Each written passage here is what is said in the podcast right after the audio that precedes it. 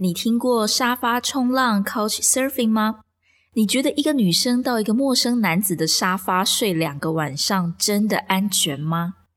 这一集要跟大家分享的是贾斯敏在墨西哥沙发冲浪的时候遇到的第一个沙发主，他的家竟然是一艘船。天哪！那如果遇到了任何事情，我是要跳海逃命吗？听旅行故事，离开原本的生活思维，找到自己的生活滋味。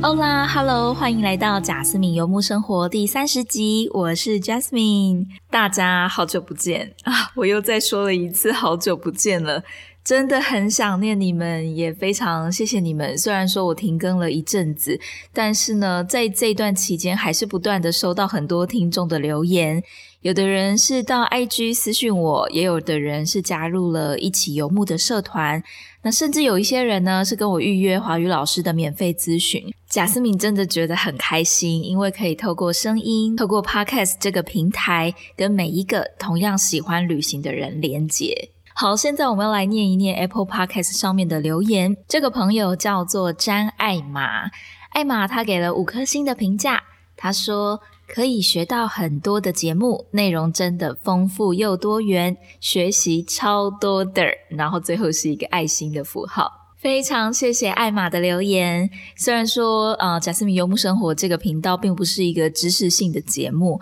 但是真的是很希望可以提供给大家更多游牧的故事啊，或者是资讯，还有包括一些比较心态面的心理成长。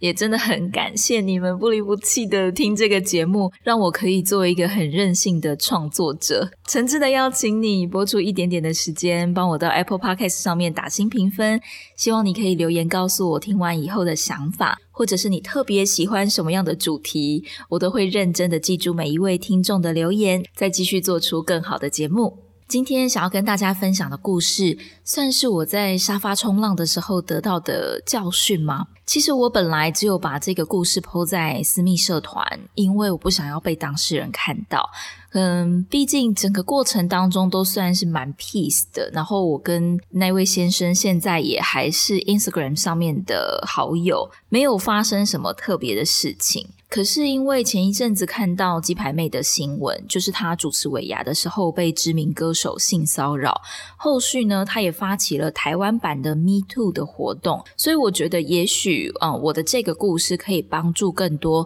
想要透过沙发冲浪去旅行的人。节目的最后也会给大家一些比较中肯的建议，我希望大家不要只听完一半就断章取义的认为说沙发冲浪是一件很可怕的事情，或者是绝对不能够。够尝试的事情，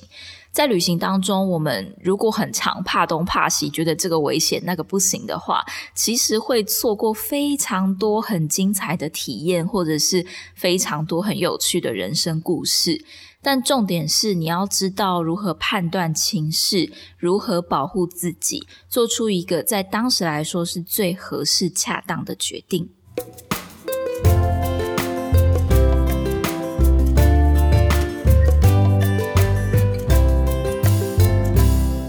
零二零年的三月，那个时候我结束了墨西哥侨校的契约，所以就是一个自由生，没有工作，呃，算是一个线上自由的华语老师的状态。所以我就开始在墨西哥的各地旅行，因为我真的非常喜欢海，然后也很喜欢动物，所以呢，我就跑到美国加州南边的夏加利福尼亚州巴哈 （California）。那个地方呢，还是属于墨西哥的领土，有一个小镇叫做 La Paz，不是玻利维亚的 La Paz 哦，是墨西哥的 La Paz。我特地的飞到了那个地方，然后只有待十天左右，就是为了要完成人生的 bucket list，去看海狮跟金沙游泳。之前我还把那个 tour 拍成了一支 YouTube 的影片，如果大家有兴趣的话，可以到描述栏位当中去看哦。因为跟金沙游泳、跟海狮游泳这种算是要搭船出海的 tour 比较贵，大概要一百美金左右，然后再加上机票，可能也要一百美金。所以对背包客来说，我觉得这算是比较大的开销。那时候就决定要在住宿方面省一点钱，所以想要试试看 couch surfing 沙发冲浪。其实，在那之前，我从来没有在墨西哥试过沙发冲浪，因为我第一次踏上墨西哥的国土长途旅行的时候是二零一八年，那时候真的是人生地不熟，你不知道这个国家的风土民情是怎么样。那时候，贾斯敏的妈妈她非常的紧张，甚至会问我说：“住宿费多少钱？我给你，但是拜托不要去沙发冲浪。”那我当然也不想要让妈妈担心，所以二零一八年那三个月的旅行，我都是住在背包客栈，或者是住非常熟的朋友家。当然，最后也没有跟妈妈拿钱了，我是先存好一笔钱才出国的。所以，当我已经在墨西哥生活了一年多，二零二零年的那一次旅行，我就决定要试试看沙发冲浪。一开始在挑选的时候，我是非常仔细的在看评价，而且呢，几乎都是先挑女的沙发主。但是寄了好几个邀请以后，都是因为时间没有办法配合就被婉拒了，所以最后就是有点时间来不及了，然后选了一位加拿大的大叔，他有二十几则的好评，而且有男生也有女生，所以我觉得应该是没有问题的。因为很多沙发主他可能只收女生，我就会觉得那种好像有一点怪怪的。那在那个沙发冲浪的网站上面寄出邀请确认时间以后呢？跟这个沙发主的沟通，我觉得也都蛮正常的。他并没有让我感觉不舒服，或者是说一些暗示性比较奇怪的话。这个沙发主他叫做 Randy，他是一个加拿大人，非常的仔细贴心的跟我联系细节，给我要约见面的地址，还传了那个地方，也就是一个码头的照片给我，让我很清楚的知道搭公车的时候要在哪里下车。巴哈卡利福尼亚的天气真的非常好，一到码头的时候真的是碧海蓝天，然后远远看到一个瘦瘦高高、大胡子、光脚丫的外国人向我挥手，他就是 Randy。打完招呼了以后，Randy 带我到岸边的一个橡皮艇，然后呢脱掉布鞋。想起来真的觉得蛮荒谬，就是全部行囊都还背在身上，然后我们就要把鞋子脱掉，爬上去那个小艇。真的是这一切发生的太快，我都还来不及拿出我的 GoPro，只能够暗自的庆幸说：“哦，还好我的随身包是一个防水袋。”然后大概就这样，我们就这样子坐了一个橡皮艇出船。我 想说，哎，我不是考去 surfing 吗？怎么出海了？但其实很近啦，大概只开了三五分钟，就到了一艘比较大的船的前面。然后 Randy 就跟我说：“Welcome home！” 哇哦，这真的是 super amazing！我做梦都没有想到，我人生当中第一个外国的沙发主，竟然就住在一艘船上。我那时候真的觉得自己很像是一个小麻瓜，就还要一边假装很镇定，然后一边很赞叹，想说：“哇哦，真的是太酷了！”那一边就听 Randy 跟我介绍船上的各个房间，有一个类似小客厅的空间，大家可以在那边打牌，然后旁边是厨房，还有一个非常非常迷你的厕所，不能够洗澡，但是有马桶。船的头跟尾各自有一间卧室，所以我们虽然是一人一间房，虽然说那不是真的一个房间，但是就是有一个板子，然后有铺床垫，所以你就可以把那边当做你的房间。真的，其实算是应有尽有了，就跟一个家差不多。然后我还记得我那时候就是不知道说了几次，哇，It's so cool, That's so cool。可能英文太烂，词汇量不够，就只能够一直说好酷哦，好酷哦。然后不知道还有没有什么其他更好的形容词。其实，在船上的生活真的很单纯，因为没有 WiFi，所以能做的事情就是看着太阳从东边走到西边，慢慢的落下去。然后每天你就看着云彩的变化，或者是觉得肚子饿了，就到橱柜或者是冰箱翻。翻看还有什么剩下的存粮，然后煮一顿来饱餐。Randy 的橱柜里面有各种粮食，什么豆泥啊、罐头啊、豆地呀，甚至还有咖喱呀，或者是加拿大的蜂糖、蜂蜜啊、松饼粉等等的非常多。他也把船头的地方布置成一个户外的客厅，就是有简单的沙发，然后装上了音响，所以真的虽然那艘船就停在码头旁边，离陆地上先进的陆地上 非常的近。但是你在船上的生活就是与世隔绝，就是另外一种世外桃源的感觉。在船上的第一个小时，真的是内心充满各种新鲜感，然后一直四处拍照，又觉得有点不好意思，问他说：“哎，这个可以拍吗？”然后：“哎，我有一个粉丝页，可以借我上传吗？”就眼睛真的很大很大，然后一直在东看看西看看，很想要发掘一些新奇有趣的东西。例如，他的厨房用具大部分都是铁的。绝对不会有陶瓷的东西，以免风一来，船摇晃一下，然后东西就摔坏了。那厨房的桌面跟墙壁上全部都是有磁铁，有非常大的吸力，所以刀子是可以直接吸在墙壁上的。或者是，就算你切菜切到一半，把刀子放在砧板上面的时候，切菜的这个刀子也会被吸住，才不会因为船突然摇晃，然后你的刀子就飞出去，导致你受重伤。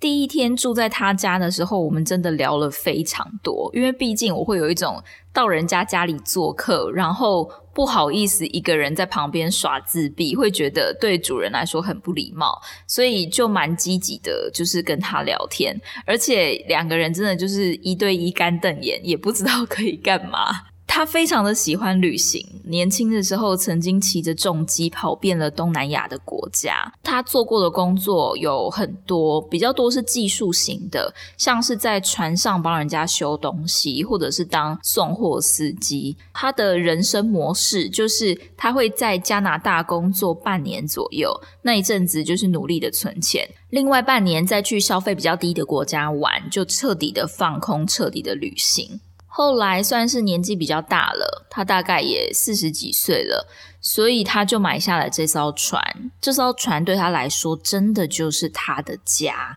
因为他住在温哥华，他说房子太贵了，他根本就买不起。相比之下，船真的不贵，我记得好像台币三五百万就有了。他也会开船，然后也懂很多技术型的东西。所以他就把这艘船买下来了，然后也开始他的漂泊人生。夏天的时候，他就会在加拿大工作；冬天的时候，就一路航行，把船开到中美洲的墨西哥。虽然说是船，但是他其实并没有一直在航行，他就是抵达了墨西哥的这个拉帕斯的码头。然后这个地方其实已经有非常多的美加人士，他们都会在那边停泊。对他来说，拉帕斯的天气非常好，而且物价。非常低，所以那是一个很好的他可以享受旅行的方式。我在船上的第一天，真的就是废物晒太阳的模式，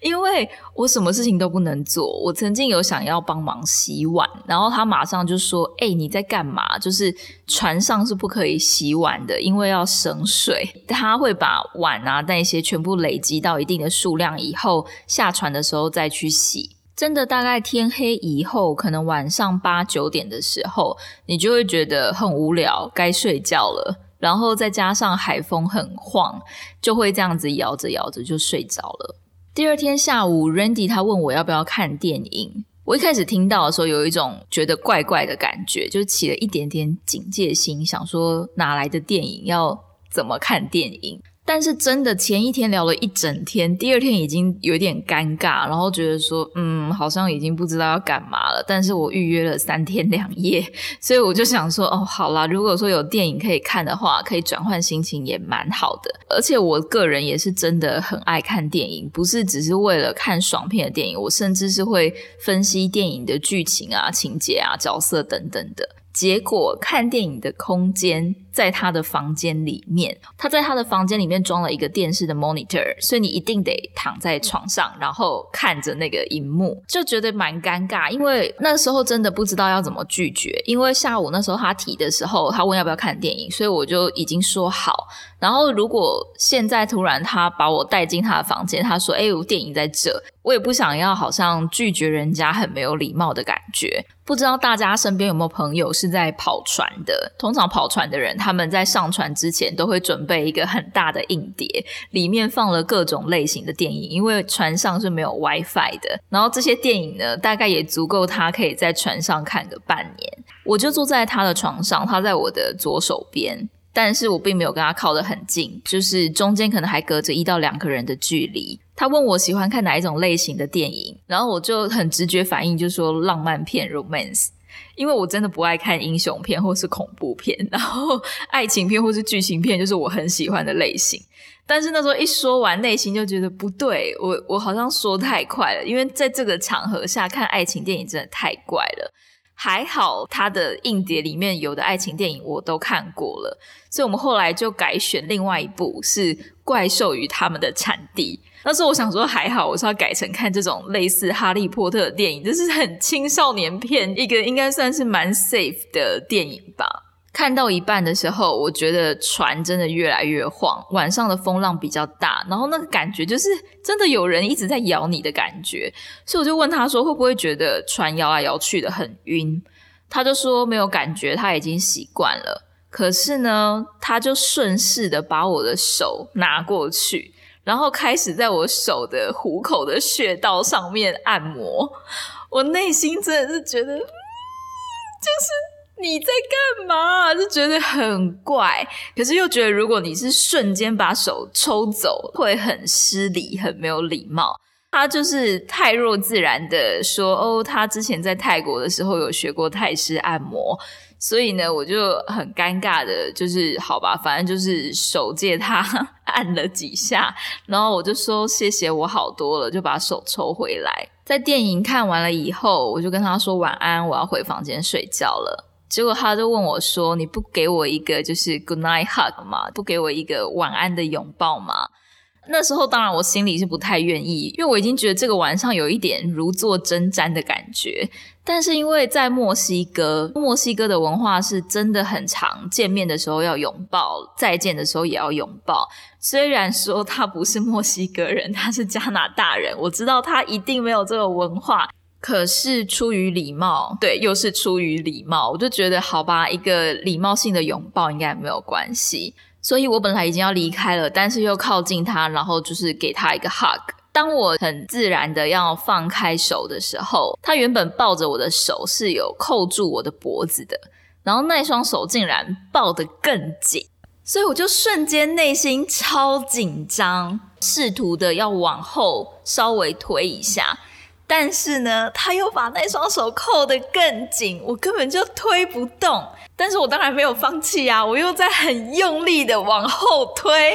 可是他就是很明显，他故意用力的抓着，所以我真的无敌的紧张。可是又一直跟自己说一定要镇定，真的要跟所有的女生说一下，你的力气绝对不可能会大过男生。那个时候，我脑中浮现了所有他在沙发冲浪上面的评价。我自己当初在找这个沙发主的时候，我真的就是像我前面讲的，我是有认真做功课的。我觉得有二十几则的评价，而且男生女生都有。我相信他是绝对不敢对我怎么样的。我相信我一定要就是坚持住我自己的立场。或者是也许在前一天我们真的聊太多了，所以也许有一些地方我让他误会，然后我们那时候真的是有一种僵持在那边，双方都在用力的感觉。虽然说我现在这一段讲了很久，但是那个过程可能只有十五秒的时间，但我就是真的是推到很用力，然后你一直用力，然后呃的那种用力的感觉，然后我就跟他说 “Let me go”，他就瞬间松手，然后我就。可以离开了。他松手了以后，就好像没事一样，就说 “OK，Good night”。我就呃，也好像假装没事一样。Good night，我真的觉得超尴尬。回去以后真的有一种逃回房间的感觉，心有余悸。因为毕竟是在一艘船上，然后想说天哪，他会不会等一下又从船头跑到船尾我的房间来找我？我除了把门关上以外，好像也不能够怎么办。而且我没有地方可以逃啊！我是要跳海吗？就那时候真的，你会把所有逃生路线都想一遍，就是游到岸边，大概只要游个十五分钟到三十分钟。隔天起来，他也非常的正常，一样非常非常亲切的招待我吃三餐，但有明显感觉到他就退比较多，就是保持在一个正常的招待客人的关系，也没有再问更多其他试探性的问题。因为那天也是第三天了，就是我原本预定的时间已经到了。虽然说他有跟我讲，如果我想要多住几天是没有问题的，但我真的不敢呐，而且太尴尬了。可是同时，我也相信着，就是沙发冲浪或者是旅行者之间的友善关系。我觉得人跟人之间，就是你一定要很明确的表明你的立场，然后说清楚你的想法跟状况，才不会有误会的发生。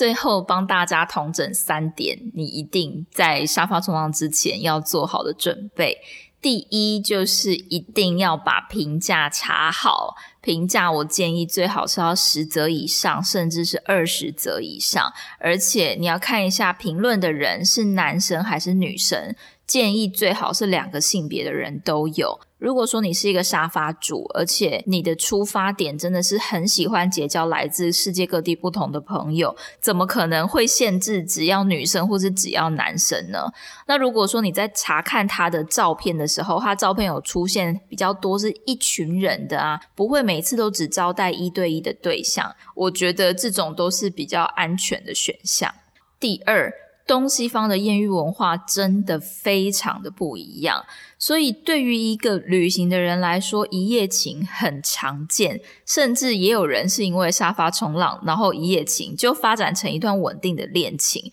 这些状况对于东方人来说，可能蛮多人会比较用一些批判的角度，或者是觉得你太随便。但是我觉得在西方来说，他们会觉得 Why not？两情相悦有什么不可以？听到很多旅行的人，他们都会分享说，尤其是女生，当她去男生的沙发主，如果是一对一的话，其实可能有百分之五十的几率，男生都会想要测试看看你对他有没有意思，有没有这个可能性可以发生关系。所以他会不断的踩对方的底线。如果你喜欢，而且你那时候是单身，没有什么道德上的问题，你们也有做好一切的安全措施的话，我觉得就开心的接受，这是一段奇妙的艳遇，开心的艳遇。可是如果你不喜欢的话，一定要拒绝，一定要坚定的拒绝。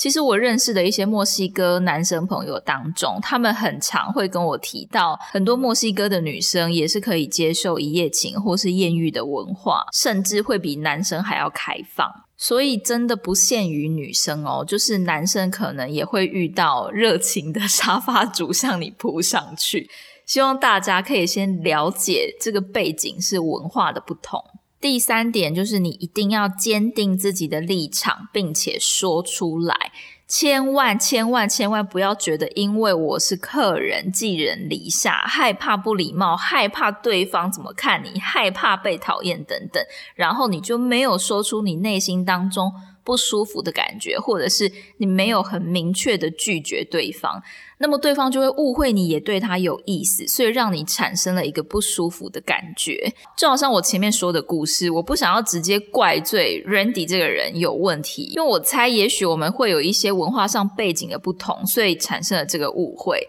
但是我坚信，你只要明确的表达出你的意思。西方人都会尊重你说出来的话，要就是要，不就是不，一定要很明确的讲出来。像是我有看过一些背包客栈的文章，可能它的标题会是“我在沙发冲浪的时候被强暴了”，但是你仔细看完故事的内文以后，就可以大概理解说，其实就是因为女生不敢拒绝，她没有直接说不要，所以让对方以为。也许你想要，也许你只是在装不好意思，也许你只是害羞，不是？对于西方人来说，就是你一定要把话说出来，要不然很多事情就会这样默默的顺势的就往下发展了，然后最后你后悔也来不及了。最后一点，一定要察言观色，如果你感觉到真的状况太不对了，就一定要跑。不一定要跑去警察局啦，其实只要跑去附近的背包客栈，可以找到其他你觉得比较相对 safe，付一个晚上五百台币甚至一千台币的房间都可以，但是换得你一个晚上的安心跟安全。其实沙发冲浪这个 Couch Surfing 的网站，他们现在因为疫情的关系，所以他们全面改成付费制。之前如果说你有免费注册过的话，现在都登不进去了，除非你改成付费的会员。我觉得这个平台真的提供了非常非常多旅行的人一个很好的方式，去用呃相对预算低的方式来旅行。当然也三不五时会听到这一类就是卡在中间灰色地带的故事。所以希望大家都可以适时的保护自己，然后一定要明确的表达自己的立场，在旅途的路上都是非常的快乐平安，而且交到很多的好朋友。如果说你想要继续听旅行的故事的话，一定要记得订阅我的声音。你可以在 Apple Podcast、Sound On 或者是 Spotify、First Story 还有 KKBox 等等平台订阅。